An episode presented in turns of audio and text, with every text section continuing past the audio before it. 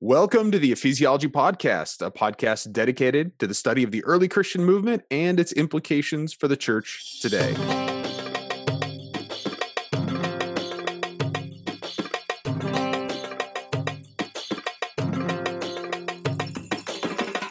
Today we're with Michael, our resident ecclesiologist, Andrew Johnson, associate pastor at Neartown Church in Houston, Texas, and I'm Matt Till, located in the suburban sprawl of Chicago, Illinois. Merry Christmas, guys. Merry, Merry Christmas. and we're all festive like and having our hats and uh, ready and in the Christmas spirit. Ho, ho, ho. I've got bad news, though. Oh no! What's that? I've got terrible news. Terrible news. Yeah. You're not going to like it. Uh oh. Christmas is canceled. Oh, is that Christmas is because canceled. Trump lost? N- no, uh, that's because Okay. Santa, Santa and Mrs. Claus have COVID. Oh no! What? Super Oh, spreader my event. goodness. All the elves. It's terrible. Wow. And don't tell us that he has underlying health conditions. Well, I'll let you figure that one out, I guess. I mean, I don't, he- I'm not his doctor. obese. I'm not his doctor. I'm not privileged to that. You know, HIPAA laws, things like that. So today we're talking Christmas and uh, we're talking all things uh, Santa Claus, ho ho ho, and uh, sprinkled in there a little bit of uh, mission, uh, living for Jesus. Isn't that right, guys? Amen. Amen. Hey, I want to start us with a question because this just pops into my head, and it's because of something that you said uh, the other day, Matt. And I don't know how Andrew has has done this yet, but uh, how have you guys talked with your kids about Santa? And you had an interesting thing to come up in in your family, right, Matt, with your kids? I did. I thought that was wonderful. We, we've had we've had other we've actually had multiple conversations. It's it's actually really funny uh, as to what's happening in our family this year. It started off like we we don't make a big deal about Santa Claus, but uh, you know he's not ignored. Uh, we still watch all the Christmas movies and we love them. But we've always been very intentional about reminding the kids as to why we celebrate Christmas. And then going into this season, for some reason, the the, the kids like abandoned like actually for the longest time they were like yeah you know santa's just a thing we do but really it's about jesus the beginning of the season they had abandoned that and went all in on on santa claus this year like it was Oh. they, they were buying into all the mythology everything i'm like what is going on here wow. but as the as the as the weeks have been going by and as we get closer it's really funny to watch because now uh for example uh yeah i shared this i think on facebook where we uh had an instance where uh the kids were baking and i come into the kitchen i'm like what are you guys doing? And my son he's like we're baking cookies for santa. And then the youngest with a very stern and direct voice stop it. Santa isn't real Did you also update them that those cookies were going to be terrible Yeah. by yeah the time Christmas actually rolled around? oh they I didn't mean, even those make would be it. the stalest pieces of brick ever. they didn't even make it. Oh, they're already gone, you know. That's fair. Mm, wow. so That's fair. yeah, so we we've been having some fun with uh Christmas this year. Um, you know, Jesus is the reason for the season, you know, for us, but we uh um yeah it's interesting Uh, it's it's I, it's cool this year what's happening is that our kids are taking in all the information and really for the first time you can see them starting to wrestle through the bigger questions of like wait we kind of have this mythological cre- uh, person of of jesus and then we are able to kind of talk well you know saint nicholas was a real person and we kind of were inspired by him as to where we kind of get this um you know these stories from and and yet Wait, did you mean the mythological person of Santa? Yes what did i say Jesus. well see that's what we got to talk about you guys got to set me straight this year because that's I was what so I was so in tuned on what Matt was saying. I completely missed the heresy. That was it. It just Oh. went right. That's why we gotta talk. head. that I- we, you guys got to set me up I you was waiting for me him to straight. straighten it out. Yeah, you guys got to set me straight. I'm glad you caught me. Yeah. No, the the mythological person of Santa and how does Jesus fit into this, you know? And so it's been it's been really exciting just to see our kids kind of wrestle with these bigger questions and you know, they're young and you know, it's hard to always understand it all, but um yeah, that's been been part of the fun this year and part of the challenges too and just kind of embracing it, not vilifying um the Santa experience. Andrew, how about you? Well, uh, it's funny. We watched. Are you teaching your kids heresy like I am? Oh no. Okay. I mean, well, that's for another podcast. But um, we watched the Christmas Chronicles last night. So apparently, we didn't get the memo that we were supposed to love it when it came out two years ago. And so Is it any They- good? I haven't seen it either.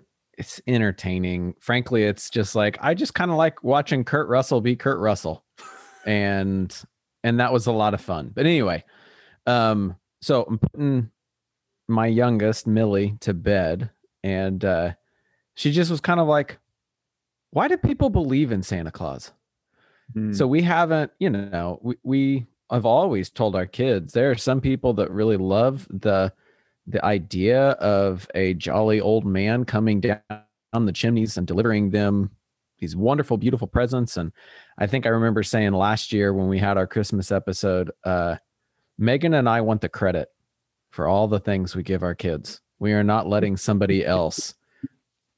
It's it's it's about us. I'm just kidding. Selfish. But it is So absolutely selfish, and we're fine with that and so um but so last night as millie's going to bed she's like what why do people do this it just didn't make sense to her and it, and almost it was kind of humorous she's like it just doesn't make sense that there's one person who goes over all the world and delivers all the presents and is Mhm. able to do it all in one night you know for her it's like a scientific impossibility that's why she says it's ridiculous and let's not do it and she's like, but why do people want that? That's where she was. Why did she, why do they want that?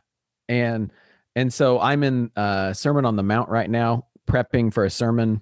Uh, we'll be going through that as a church at the beginning of next year. And so I was kind of leaning in on this comparison that Jesus is making of the Pharisees keep setting a law and something that you have to achieve and the people are just constantly reminded they will never achieve it. And I said, Millie, I don't get it either because the way Santa works is you've got to be really good all year long. Nobody can live up to that standard, period. I said, Jesus came because we couldn't live up to that standard. So I don't know why we want to heap ourselves into a season where we are trying to earn it by doing good because we all fail. So I was like, that's why we need Jesus. So I don't know. I I unintentionally went straight to mission last night because I was just kind of fed up trying to answer her questions as a seven year old. And uh Well, I just that's a great answer, though. I mean, and yeah, to, just to think how perceptive she is at seven, asking those questions and having those thoughts and figuring this out. I mean, that's She's a that's just really really cool. yeah. So uh Michael, how are how are you know, if your kids, since they are no longer chitlins, you know, how do they do they just kind of look at all the Santa stuff and say that's cute? Are they angry about it? Where are they on it? No, you know, I, I think uh, you know we we have Santa Clauses around our house. By the way, uh, th- thanks to my mother-in-law, she loves Santa Claus, and and uh, so we've we've always had this kind of uh, it's not really a tension because you know we we uh, determined early that, that we didn't want to uh, to necessarily expose our kids to something that was a myth and then find ourselves in a situation where we had to explain that uh, to them but wanted to be you know straight up with them early on. And and th- to be historic about it. Um, I, I mean really at, at some level it comes down to you know are, are we going to um, tell historic, uh, verifiable stories about uh, some of these uh, uh, characters who are real and we have documentation about them, or are we going to create this myth of a figure that really is larger than life uh, in Santa Claus? And and we wanted to to fall on the side of being historic about it because there's great value in knowing the story of Saint Nicholas um, and it, the, just the incredible things that he did uh, as a bishop in Myra, in um, and, uh, and celebrating that and saying, look, here's an example of a person in the early church who was following hard after Jesus and doing the things that Jesus wanted to do, and and uh, and yeah, so we we told those stories to our kids and downplayed Santa, although eh, you know we still look at him as a cute uh, figure, um, but uh, eh, but really wanted to focus on the real uh, reason for this time period that that we celebrate the birth of Christ and and celebrate those people who really emulate uh, their own lives after the life of Christ. Michael, you just hit on something, and I wanted to ask you, and I think maybe we can take our conversation this way. Uh, but you were talking about Santa and the mythology built around this historical figure, and that there is an historical figure that was Saint Nick, and now there is a tubby white Santa that drinks Coca Cola. You know, it has. it That's has my favorite long, version. He is just so jolly. What's wrong with that? Um, so it is long departed from who the person was in history to the myth that is now um, celebrated today.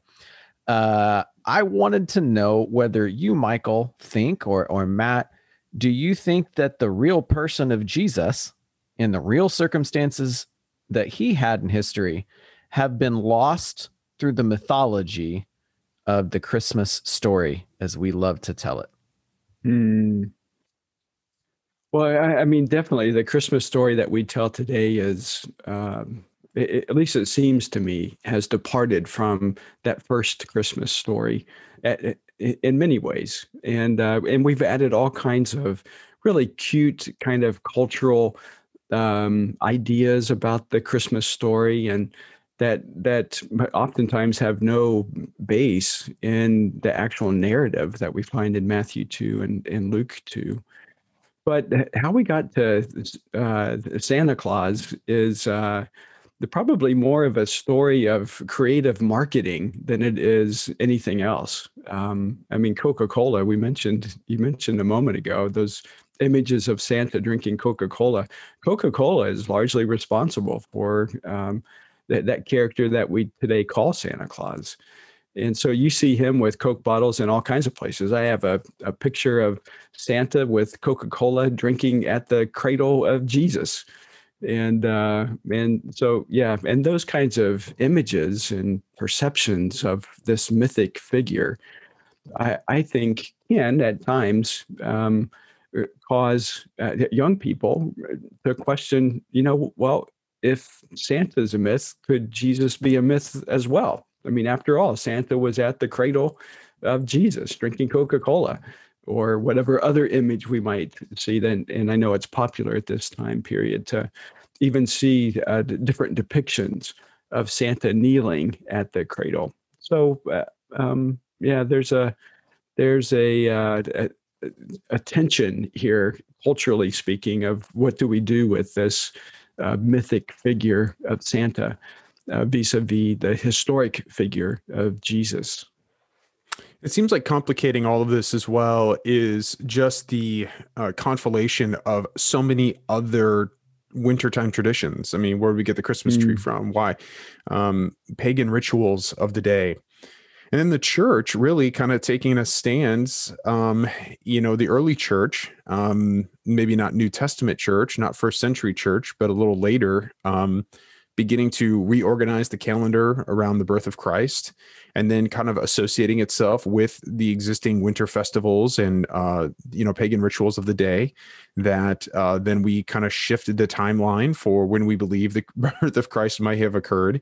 And we start kind of adapting ourselves into the culture and um, and so I think a lot of this kind of in some ways, I think uh, the historical church has not done us a really great favor in regards to being distinguished from these other things that have taken place. So, of course, it would only make sense that Jesus and the birth of the Messiah, the miraculous virgin birth of the Messiah, would just kind of get lumped into some of these other things. Um, Michael, I know you addressed this in your book that you wrote last year. Um, but maybe we could just kind of explore a couple of those things as to maybe how how do we see that as is it potentially destructive? Is it is it um, not helping our cause necessarily or at least eh, kind of creating these uh, alternative narratives and stories?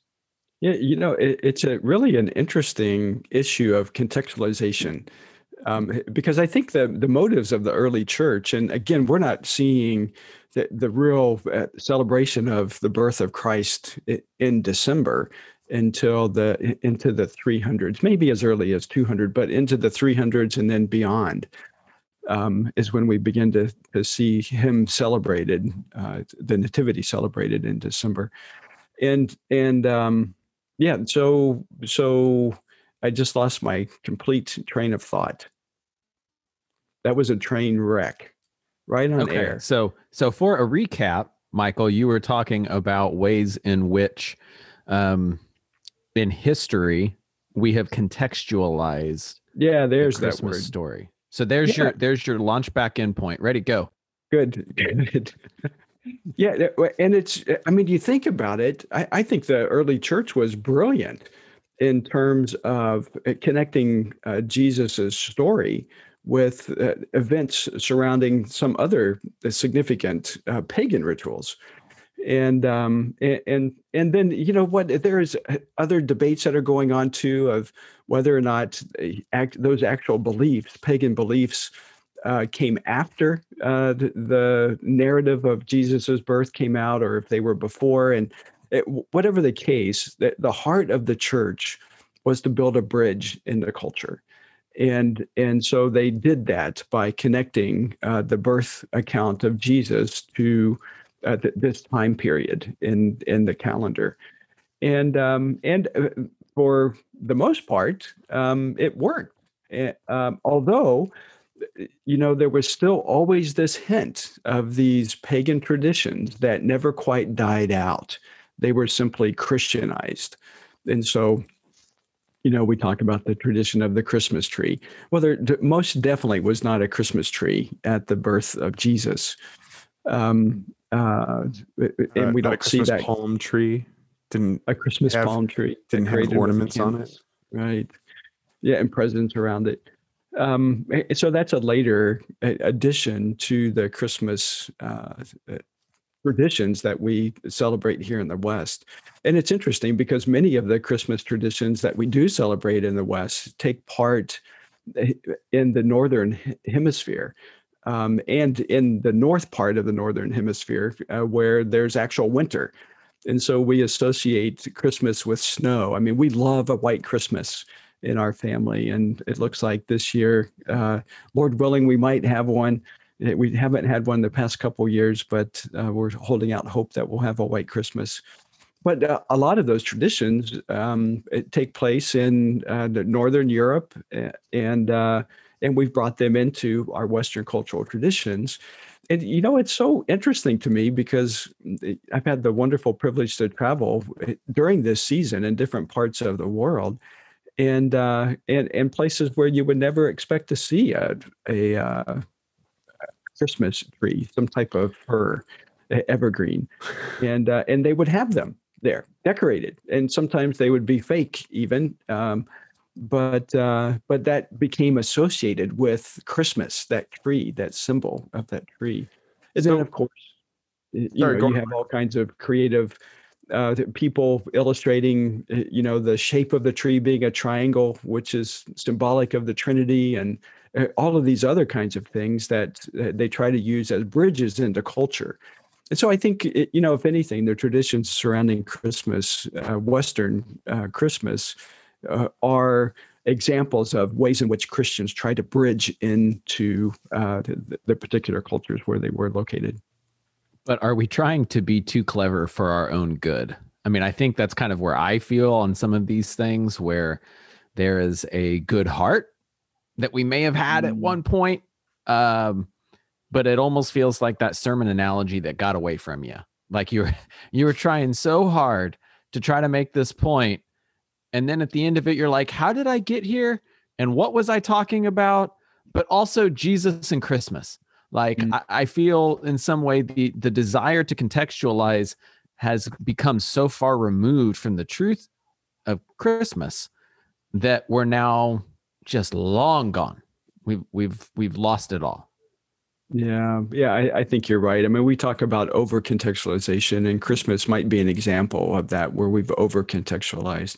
We've drawn too much of the culture into the story of Jesus, uh, to where now they're they're. I mean, it's hard to identify uh, the uniqueness of that story uh, with Jesus because you know, today, as we've already mentioned, we've conflated that story with Santa Claus and we put Santa at the scene of the cradle and and then we create all kinds of other things that are celebrated in Christmas programs like uh, uh, like uh, my favorite, the little drummer boy, and and uh, you know things like that. So, I guess here's what I'm uh, wanting to ask as well is uh, you know the thing I've been noticing, at least in the culture, is that we are very fascinated with historical revisionism lately. Mm. And uh, so my wife and I just started. Uh, well, I mean, we were kind of into it for a while. The Man in the High Castle. It's an Amazon series. It's historical revisionist, um, basically uh, playing out the what if game of what if actually Nazi Germany won World War II. Okay, uh, and then so playing that out, and uh, that's very, it's very fictional, but it's also very fascinating, and it also kind of just kind of has a interesting cultural uh, critique we just started watching another show that's on Apple TV Plus that um, is um, uh, for all mankind, and it's basically if the Soviets beat us to the space race into the moon. And so it's again, and they're and actually what's interesting is that they're using real characters, real people. I mean, like Neil Armstrong is in it. Um, you've got like the actual uh, Buzz Aldrin. I mean, these these are like the people who are like we know these people. They did real factual things in history, but now we're telling the story in a new and creative and inventive way to kind of turn the lens on the current culture. And actually, it's got a, a lot of undertones uh, within this uh, particular uh, show that is trying to kind of you know kind of demonstrate like what would have happened and would it have led to this versus the other thing um and so it's very interesting i think we we as a culture right now have a very uh, deep interest in kind of playing out the what ifs the historical revisionism. Um, I think we start to see this play out too with the the story of the miraculous birth. And I mean, mm. granted, it's not uncommon that we've, for all the reasons we've already been talking about, as to why do we try to dismiss or we, you know, take on these other kind of, uh, you know, mythologies. But to turn Jesus into a mythology of its own, or to kind of play out the what ifs, I think is also a bit in vogue right now. Uh, how do we see that uh, kind of playing out? And I think maybe in it could be negative, could be positive. I don't know. Uh, what do you guys think? Yeah, you know, I think it's um, uh, kind of emblematic of. Is that the right word? It, it's it's uh, emblematic. emblematic of the post-truth culture that we're in today, um, and uh, and so whatever you know people can come up with, that almost becomes their reality and that eh, there's so much danger in that because then we really find it difficult to distinguish between what is real truth and what is not real truth uh, because everybody has their own truth. And and i think it, you know in one sense it's human nature to do this.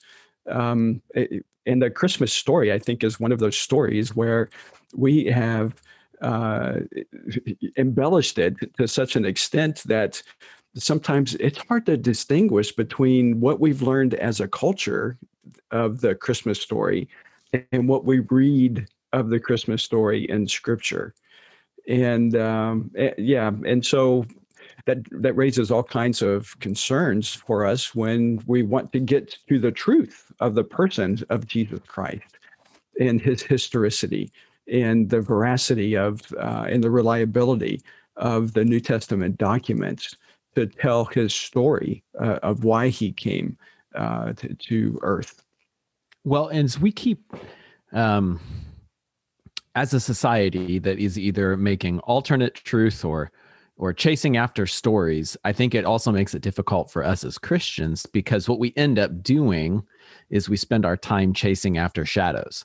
And so you're arguing about ancillary things and spending your time talking about the outside stuff and not really dealing with the facts of the matter at the very heart of it.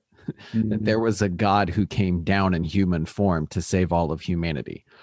Instead, you're arguing about the fact whether or not Jesus was born in an inn with an innkeeper and there were, you know, rooms in the place and or, or if he was actually born in a, a, a relative's home yeah. in the front room like you you're you're are you're missing the whole point of the season and when we as leaders as christians as people who are filled with christ or filled with the holy spirit bearing christ's name we end up arguing about the stuff that really doesn't doesn't matter i mean mm. it does it's historically true but when it comes to saying something that matters we spend all of our time kind of wasting it on ancillary mm. items yeah, and I think what happens when we do that, um, oftentimes, is that we begin to read our story into Jesus's story, and we make him according to our image,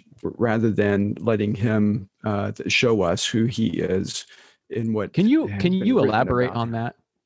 Yeah, can you, elaborate? like, how does that look? Sure. Yeah, you know, here's an example. I I read this. Uh, uh, on Facebook, of course, we get all of our truth from Facebook, so it must be true.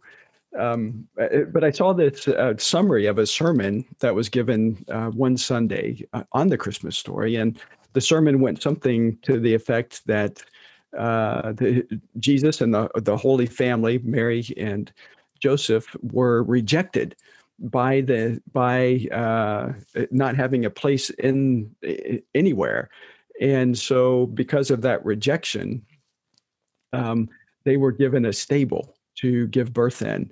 And the expense of that stable uh, was uh, paid by the inn, the innkeeper.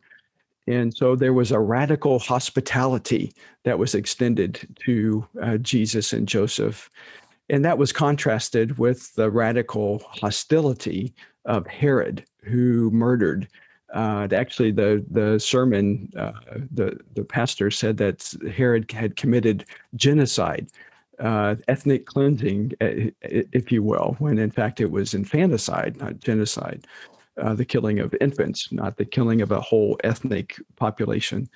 And, so, but that sounds so much like our story right now, the, and what we're living through in the 21st century, doesn't it? Where we have, as a Western world, particularly in the United States, we've rejected the immigrant. And so, in contrast to that, here's an example uh, given in a sermon where there was radical hospitality to the outsider to welcome them in. Um, and then, uh, of course, we we uh, hear of the unfortunate plight of many around the world where they actually are experiencing genocide, and we read that into Jesus's story. And and um, yeah, so uh, we have to be very careful as uh, expositors of God's word, not to read ourselves into it, but to really exegete it properly so that we can get to the truth of what God uh, intends for us to to understand about who Jesus is. And I, it seems to me that you know when we begin to read so much of ourselves into that story, boy, we just are taking so much away from Jesus Himself. And uh, and th- this is not the time of year when we want to do that. We want to celebrate Him uh, in His birth and and the just the just the idea of him coming from his throne to a cradle and uh, all for us. Um, we want to get that story right because it's a meaningful story that, as much to us as as for the entire world. Isn't it fascinating that we insert ourselves into the story? You know, you're giving examples of of the the mistreatment, maltreatment, um, horrible treatment of the immigrant, and then uh, we we change the story of Jesus to highlight this in the story instead of allowing the actual story of Jesus to have something to say to the mm-hmm. immigrant situation. And in fact, the, the true story of Jesus has something far greater and far more significant to say by way of impact both to that situation and in our lives and how we are to be involved in bringing newness through uh, through Christ working through us to bring newness to that situation that is far greater than whatever retelling that we've done or trying to contextualize it. Uh, we've bastardized it. We've made it far far less impactful than god ever intended it to be yeah, yeah, I, I, and we do that with other stories as well in Scripture. Um, it, we tend to read ourselves into in, into those stories or read our contexts into those stories and um, and and we devalue uh, the intention of scripture. This goes back to the contextualization conversation though. I mean this is what this is isn't it? It's it's trying to figure out how do we do the balance of telling this remarkable miraculous story as is and allow it to be contextualized or maybe not allow it to but how do you connect it with the the heartstrings of the day the the passions of the day the um the news of the day uh, the things that's dominating what everybody's thinking about in this moment um mm. how do we do that well um as we are people who are living on mission and people who are looking to speak into um with, with hope with real hope um in hopeless days I have found yeah. that uh, it has been really encouraging to think through and uh, reflect on um, kind of the Advent season anew in 2020. I just feel that this year of COVID has looked so much different than Christmas time in all previous years. And I don't know what it is this year. This year just feels significantly and vastly different. And so when coming to Advent and looking at those, you know, those four candles that you've got uh, uh, hope and joy and peace and love. And the, you know, for us, those four sermons that wrap around that, I just found that when, we're thinking about contextualization, just how significant and how um I'm trying to come up with the right superlative to make it seem like the the bigness and the vastness and the weight of all the glory that Jesus brings in mm. this situation the the peace is that much more peaceful the joy is that much more full the the hope carries to the corners that I hadn't allowed hope in like the contextualization of Jesus this year at Christmas during the, the era of a global pandemic, he just seems that much more wonderful, you know? And mm-hmm. and to contextualize Jesus this year just seems like have you had a rough year? Try Jesus and and you know i don't mean to make it so like a like a slogan on a coke bottle or something but like sounds more like a t-shirt but yeah. Mm-hmm. well it did. That actually i think i stole that from one of my dad's camp t-shirts from when i was uh, a, a, a, young child but uh yeah. I don't know. It just seems that with all that we're dealing with jesus he seems that much better because he is yeah, yeah, and you, I, and you guys know this. I, I don't like to talk about contextualizing Jesus. Um, I mean, we've done that, we and we do that, and I think there have been uh, good attempts at that. But I'd much rather talk about connecting the true stories of Jesus with where we are today, not in not in an attempt to change those stories, because a lot of the Christmas story has changed. Um, Jesus was not born in a stable. Scripture does not say that. Um, if anything, Scripture indicates that he was he was born in a house. Yes, definitely, he was in a manger, but that manger was in a in a house. Uh, there were not three wise men. They were not at the birth event, and so on. So we've uh, uh, we've done that. We've embellished those stories to try to make them connect with different aspects of our culture and and and that's a part of what contextualization can do. Sometimes it's overdone and in some cases uh, i mean we've seen that it's been overdone. And so i think for us you know again we, we live in this post-truth culture right now where everybody has their own truth and we see we've just have gone through and we're still suffering through uh, this election cycle where there have been just uh, uh, um, incredible stories fabricated about the, this election. And many people grab onto those stories and they have those catchphrases and and uh, and slogans and that you cannot convince them of anything differently than what it is that they're already convinced of and um, and so when we come to the Christmas story and we've embellished it with these other uh, events that just aren't in the scripture, then then um, it, boy, it just makes it all the more difficult to tell the true story of Jesus and uh, why it was that he came uh, at that particular time.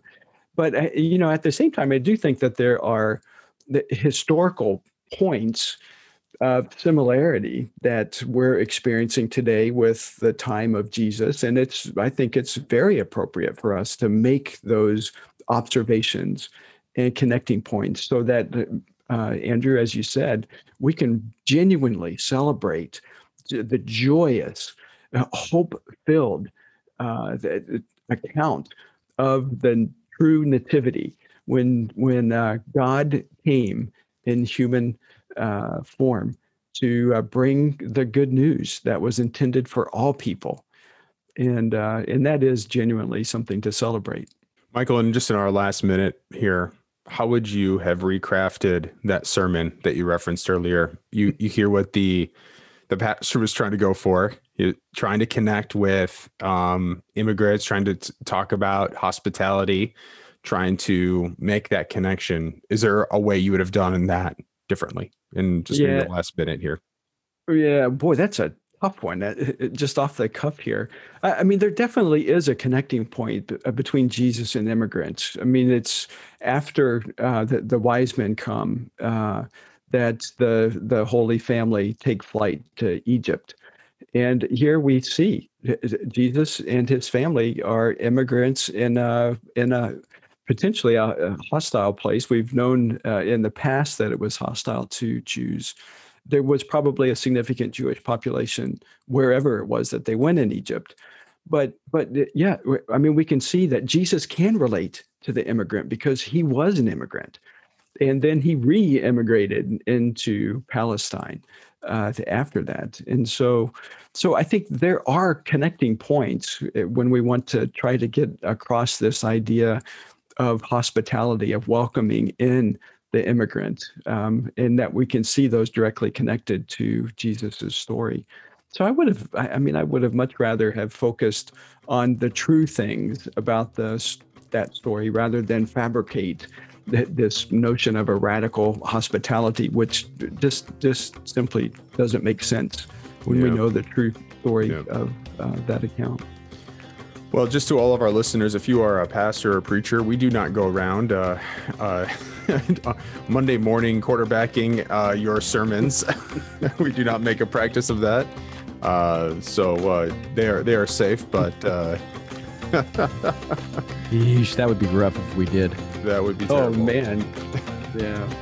You but, know, but from time to time they come across the Facebook feed and you just think, wait, what, what were people thinking when they preach that or well, I, and I'm you know what I'm each of us here on this podcast have been guilty at one time or another of uh, inputting a little bit more of us into a sermon than uh, really focusing on Christ. So we're, we're I have enough bad sermons and bad analogies that are cringeworthy for years. I don't need to waste my time uh, tearing down enough of other people's because that is uh, I am very much on common ground in need of change. So that's fine. Yeah, yeah, I'm right there with you. So well, thanks guys, and also just underscores the ability or the importance of doing theology in community with others, mm. and uh, that's what we love doing here on the Ecclesiology podcast. So. Uh, we're going to wrap it up here uh, for this episode. Uh, so thanks for doing theology in community with us here on the Ecclesiology podcast. We're glad that you are part of the growing ecclesiology community, global community. Learn more about ecclesiology and get access to free missional resources for you, your church, and leadership teams at ecclesiology.com. So for Michael, Andrew, and myself, we'll talk again next week right here on the Ecclesiology podcast.